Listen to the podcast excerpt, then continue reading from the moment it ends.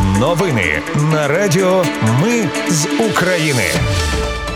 Вітаю, це Радіо Ми з України. Мене звуть Анастасія Вихор і Ви слухаєте головні новини тижня, що минає. Росіяни масово атакували Україну ракетами і дронами. Урожайне захисники України повернули додому. Бригада Азов повернулась на фронт і вже виконує завдання. Сполучені Штати Америки погодили надання Україні літаків F-16 з Данії та Нідерландів. А Україні продовжили воєнний стан та загальну мобілізацію. Про все це та більше за мить у новинах на Радіо Ми з України.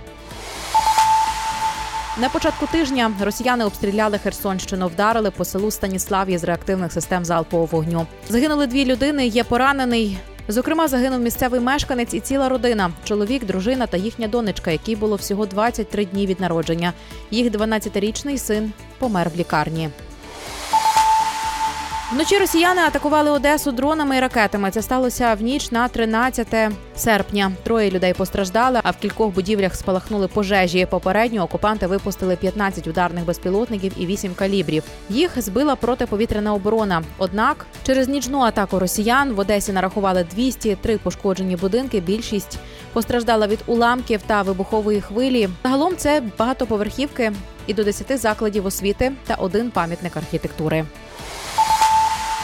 15 серпня Росія атакувала Україну ракетами. Випустила 28 крилатих ракет, серед яких Х-22 і Х-101, Х-555 і калібри.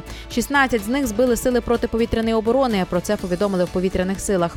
У Луцьку дві ракети поцілили в промисловий об'єкт. Троє людей загинули, ще троє отримали травми. Атакованим підприємством виявився шведський завод із виробництва підшипників СКФ. Представник заводу Карл Б'єнстам заявив, що троє загиблих це працівники підприємства. У Львові ракета влучила в двір дитячого садочка. Уламками пошкоджені житлові будинки на вулицях. По Львівщині влучили шість російських ракет. Ще одну збили сили протиповітряної оборони. Поранення отримали 19 людей, зокрема 10-річна дитина. В Дніпрі влучили по одному з підприємств. Двоє людей отримали поранення. Також пошкоджений спортивний об'єкт міста. А на Черкащині ракети поцілили по території приватного підприємства і медзакладу. Люди на щастя не постраждали. І до ситуації на фронті цього тижня урожайне на Донеччині звільнили. Про це на початку тижня повідомила заступниця міністра оборони Ганна Маляр. Зараз українські військові закріплюються на рубежах, а наступ триває. Водночас в генштабі збройних сил України повідомили, що сили оборони мали також успіх південніше звільненого напередодні села Урожайне на Донеччині. Бригада Азов повернулась на фронт і вже виконує завдання. Про це заявив директор департаменту планування Нацгвардії Микола Уршалович. Артилерія бригади вже встигла знищити мінометний розрахунок росіян та їхню інженерну машину. Президент Володимир Зеленський цього тижня відвідав на Донеччині сім різних бригад: 22-го механізовану, 5-ту окрему штурмову, 80-ту десантну штурмову, 57-му окрему мотопіхотну, 92-го окрему механізовану, 26-ту артилерійську та 3-ю окрему штурмову. Він побував на командних пунктах, заслухав доповіді, обговорив із командирами бригад та командирами батальйонів проблемні питання. А йому розповіли про потреби в озброєнні боєприпасах, техніці та запропонували варіанти рішень. Також Зеленський відвідав стабілізаційний пункт, який приймає поранених із Бахмутського напрямку.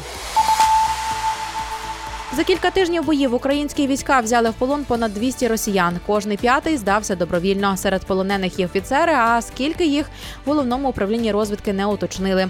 Із нещодавнього достеменно відомо про взяття в полон російського майора Юрія Томова. Це було під час рейду на окупований лівий берег Херсонщини в районі села Козачі Лагері. Він вже дав покази, в яких засуджував війну. Так званий суд ДНР засудив цього тижня до 24 років ув'язнення полонених азовців Павла Артеменка та Антона Романюка. Про це повідомляє російське пропагандистське медіа. Українських військових звинуватили в обстрілі житлових будинків навесні 2022 року. Цього тижня Москву щонайменше тричі атакували безпілотники. Зазвичай вибухи відбувалися в районі Москва Сіті. Московський мер Соб'янін писав, що нібито працювала протиповітряна оборона. Однак російські пабліки неодноразово публікували відео, на яких видно, що працювала протиповітряна оборона погано. Ще Міноборони Росії заявило цього тижня, що український морський безпілотник атакував кораблі Чорноморського флоту за 237 кілометрів від Севастополя. А російські кораблі сторожовий Пітлівий і патрульний Василій Биков нібито знищили дрон. І про допомогу для України, яку цього тижня обіцяли в світі, Сполучені Штати Америки погодили надання Україні літаків F-16 з Данії та Нідерландів. Про це пише Reuters з посиланням на анонімного американського чиновника. Водночас міністр закордонних справ Данії підтвердив дозвіл США на передачу Україні в майбутньому винищувачів. Рішення про поставки поки не обговорювали, оскільки українські пілоти ще мають пройти навчання. Одразу після цього радник президента США з нацбезпеки Джей Саліван підтвердив згоду передати Україні винищувачі F-16 після навчання пілотів пілотів, Вашингтон дійсно надсилав відповідні листи Данії та Нідерландам, які очолюють коаліцію з підготовки пілотів. Тим часом CNN повідомила, що Міноборони Данії заявили, що планують почати навчання наприкінці цього місяця.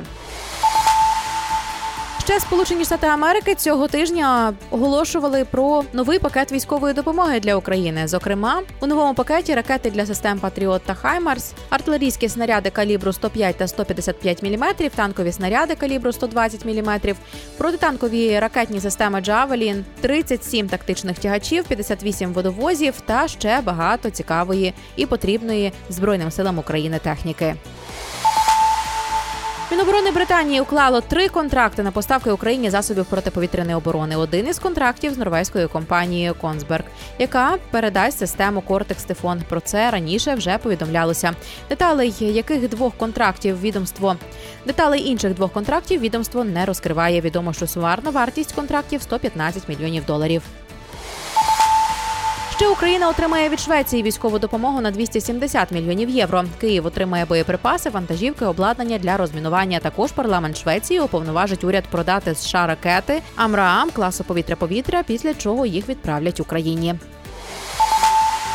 Німеччина цього тижня передала Україні дві пускові установки для протиповітряної оборони Рісте, 10 переносних радарів, Ground Observer 12, 4 тягачі, 5 напівпричепів до них, а також 8 навантажувачів на 15 тонн. Країни Балтії приєднались до гарантії безпеки для України, представлених на саміті НАТО. Заяву одночасно опублікували прем'єр-міністри Естонії, Литви та Латвії. Ці гарантії включають поставки сучасної військової техніки, підготовку українських військових, обмін розвідданими та допомогу у сфері кіберзахисту. Це рамковий документ. Лідери Великої Сімки узгодили не конкретні параметри гарантій, а їх рамки. Конкретні договори Україна підписуватиме окремо з кожним гарантом.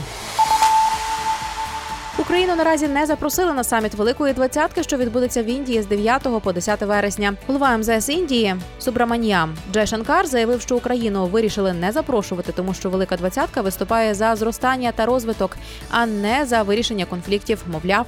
Це має відбуватися в Раді безпеки ООН. В МЗС України зазначили, що разом із партнерами працюють над тим, аби отримати офіційне запрошення, адже саміт буде стосуватися, зокрема, економічних проблем. Україна розглядає призупинення безвізового режиму з Ізраїлем через розгаша на юдейський новий рік, який розпочнеться за місяць.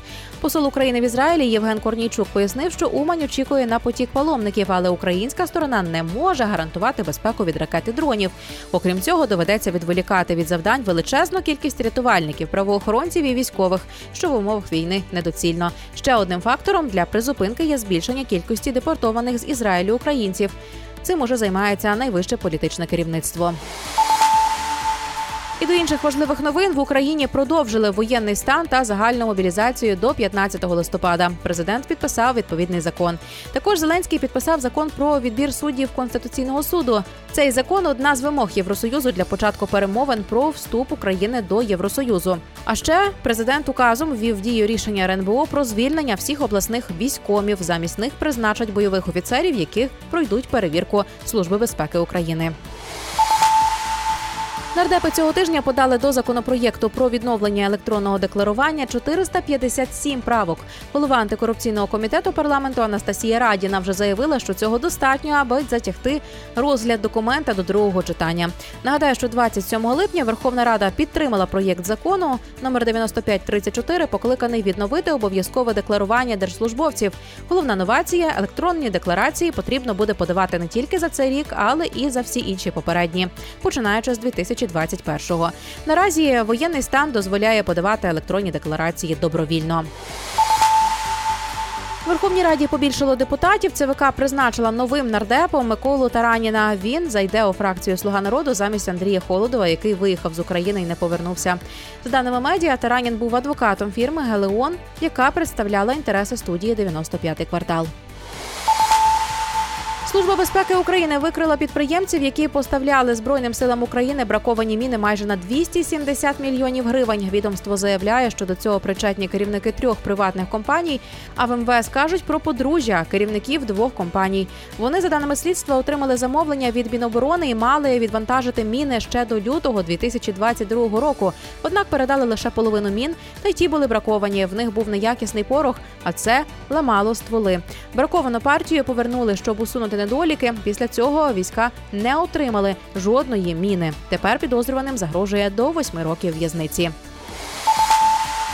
Шістьом командирам однієї з бригад Нацгвардії, яка базується в Києві, цього тижня повідомили про підозру за розкрадання майже 14 мільйонів гривень.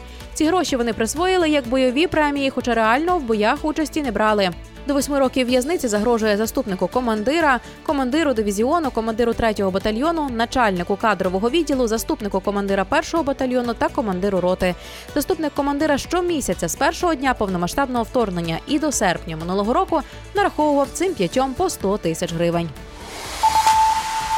А от заступник командира батальйону однієї з військових частин Одещини отримав підозру за те, що змушував військовослужбовців увага будувати йому дім. Замість підготовки до оборони країни вони з серпня минулого року будували маєток. За це отримували зарплату як військові. Збитки державі ДБР оцінює у 2 мільйони гривень. Тепер заступнику командира загрожує до 12 років ув'язнення за перевищення повноважень. Ну і на завершення за два тижні ретельного контролю посадки пасажирів на рейси до Польщі Укрзалізниця не допустила в потяг близько 20 пасажирів. А все тому, що вони придбали квитки у перекупників. Таким чином, Укрзалізниця за останній місяць змогла заблокувати понад 600 акаунтів, які використовували спекулянти для масового викупу квитків. Нагадаю, раніше в Укрзалізниці заявляли, що проблема із нестачею квитків на більшість рейсів Укрзалізниці, зокрема, пов'язана з тим, що їх скуповують перекупи, а потім продають у соцмережах.